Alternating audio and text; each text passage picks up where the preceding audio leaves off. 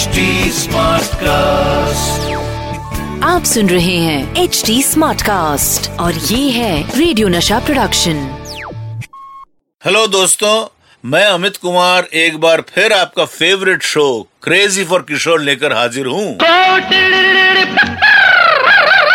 ये है crazy for किशोर आज के इस पंचमदा स्पेशल एपिसोड में मैं बताऊँगा आपको कैसा था एस डी बर्मन और आर डी बर्मन के बीच बाप और बेटे का रिश्ता।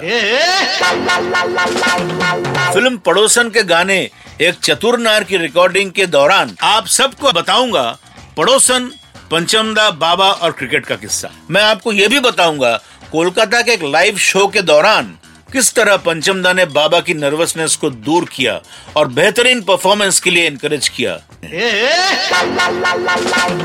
दोस्तों पंचमदा को बचपन से ही म्यूज़िक का बहुत शौक था। वो माउतरगन तो बहुत अच्छा बजाते थे। साथ ही उन्होंने सचिंदा के कहने पर अली अकबर खान से सरोद और सामता प्रसाद जी से तबला बजाना सीखा। पंचमदा सचिंदा के ऑर्केस्ट्रा में हारमोनिका भी बजाते थे। भले ही सचिंदा और पंचमदा के म्यूज़िक का स्टाइल बहुत अलग हो, लेकिन रियल लाइफ में इन दोनों का रिलेशन दोस्तों की तरह था। पंचमदा जब भी किसी कॉम्पोजिशन की वजह से परेशान रहते थे तो सचिंदा हमेशा उनकी हेल्प करते थे। पंचमदा हमेशा उनसे अपनी पॉकेट मनी बढ़ाने की जिद करते थे। इस पर सचिंदा उनसे कहते थे कि जब तुम किचन में कंट्रीब्यूट करने लगोगे, तब मैं तुम्हारी पॉकेट मनी बढ़ा दूँगा। इस तरह का था इन दोनों का प्यारी नोक झोंक भरा रिलेशन। आप सबको अब मैं बताऊँगा पड़ोसन पंचमदा बाबा और क्रिकेट का किस्सा।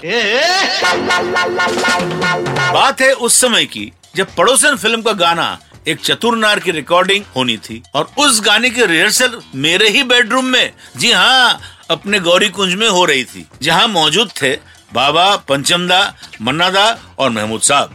उसी साल 1967 की बात कर रहा हूँ इंडिया और वेस्ट इंडीज की क्रिकेट मैच चल रही थी चेन्नई, यानी मद्रास में। और मुझे याद है, उस दिन फारूक इंजीनियर बैट कर रहे थे, उन्होंने सेंचुरी बनाया था। तो इन लोग यहाँ पे गाना भी बना रहे हैं, एक चतुर नार चल रहा है। मेरे बेडरूम के बाहर एक वरांडा था, और वहाँ पर एक म्यूजिशियन ट्रांजिशन लिए खड़ा हुआ है, वहाँ से हाँ अरे, सेंचुरी मार दिया, कौन मार दिया? फारूक इंजीनियर, अरे, चलो चलो चलो चलो। कितना किया, इतना किया। हाँ एक चतुर नार कर, अरे आउट आउट कौन आउट हो गया? अरे ये रिहर्सल चार दिन तक चली और क्रिकेट का लुत्फ उठाते हुए बन गया एक blockbuster song crazy for Kishore में लग गया है पंचम दा की यादों का तड़का।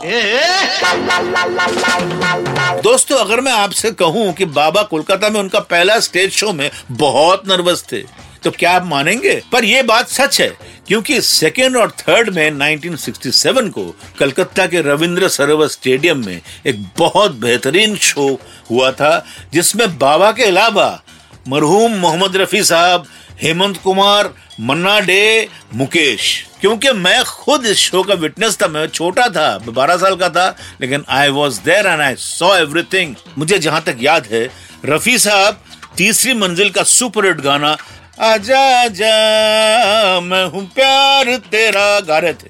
वो उनका लास्ट गाना था, क्योंकि उसके बाद बाबा was supposed to come on stage और हम वहाँ से करीबन एक किलोमीटर दूर स्टेडियम के बाहर, वहाँ पे लेक के बाजू में हम बैठे हुए थे गाड़ी में, जहाँ पे बैक सीट में मैं था और मेरे साथ पता है कौन थे?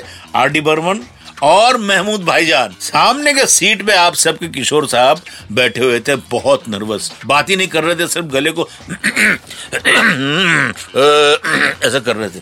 और महमूद भाईजान और पंचमदा पीछे बैठ के मज़ाक कर रहे थे, वो, क्या दादा, क्या हो गया, नर्वस लग रहा है? हाँ रफी साहब का जैसे गाना खत्म हुआ, वहाँ पे अनाउंस किया कि दोस्तों अब मैं उनको आपके सामने पेश कर रहा हूँ, जिनका नाम है किशोर कुमार। जैसे कहा तो पूरा ऑडियंस हो तो इसी बात पर पंचमदा ने बाबा को पीठ थपथपाई और कहा कि देखो दादा, कैसे आपको सब प्यार करते हैं हाँ? अब बाबा हम्म हम्म पंचम, मुझे नर्वस लग रहा है। अरे, कुछ नहीं कुछ नहीं। तो this is the way Mahmood भाईजान और आर डी वो पेपिंग माय फादर अप इसके बाद हम जैसे स्टेज को और गए, जैसे स्टेज पर पिताजी आए, आके नमस्कार किया स्टैंडिंग ओवेशन ये मैं कभी भूल नहीं सकता। तीन मिनट तक सिर्फ़ हाथ ताली हाथ ताली हाथ ताली पिताजी को देख देखकर इसके बाद किशोर दा ने अपने पंचमदार राहुल देव बर्मन को इंट्रोड्यूस किया। बोला, अभी मैं आपके सामने पेश करता हूँ सचिन देव बर्मन के होनहार बेटे को, राहुल देव बर्मन, जिनका फ़िल्म अभी सुपरहिट हुआ है इन दिनों, तीसरी मंजिल। फिर पंचम दा स्टेज पर आए, आके नमस्कार किया और वहाँ से गाना शुरू हुआ, क्योंकि म्यूजिशियंस भी सब आर डी बर्मन के ग्रुप के ही थे सब। वो शो दोस्तों, मैं ज़िंदगी भर नहीं भूल सकता। आज के एपिसोड में बस इतना ही। अगली बार फिर मिलेंगे। तब तक स्टे हैप्पी स्टे क्रेजी आप सुन रहे हैं एच डी स्मार्ट कास्ट और ये था रेडियो नशा प्रोडक्शन एचडी स्मार्ट Smartcast.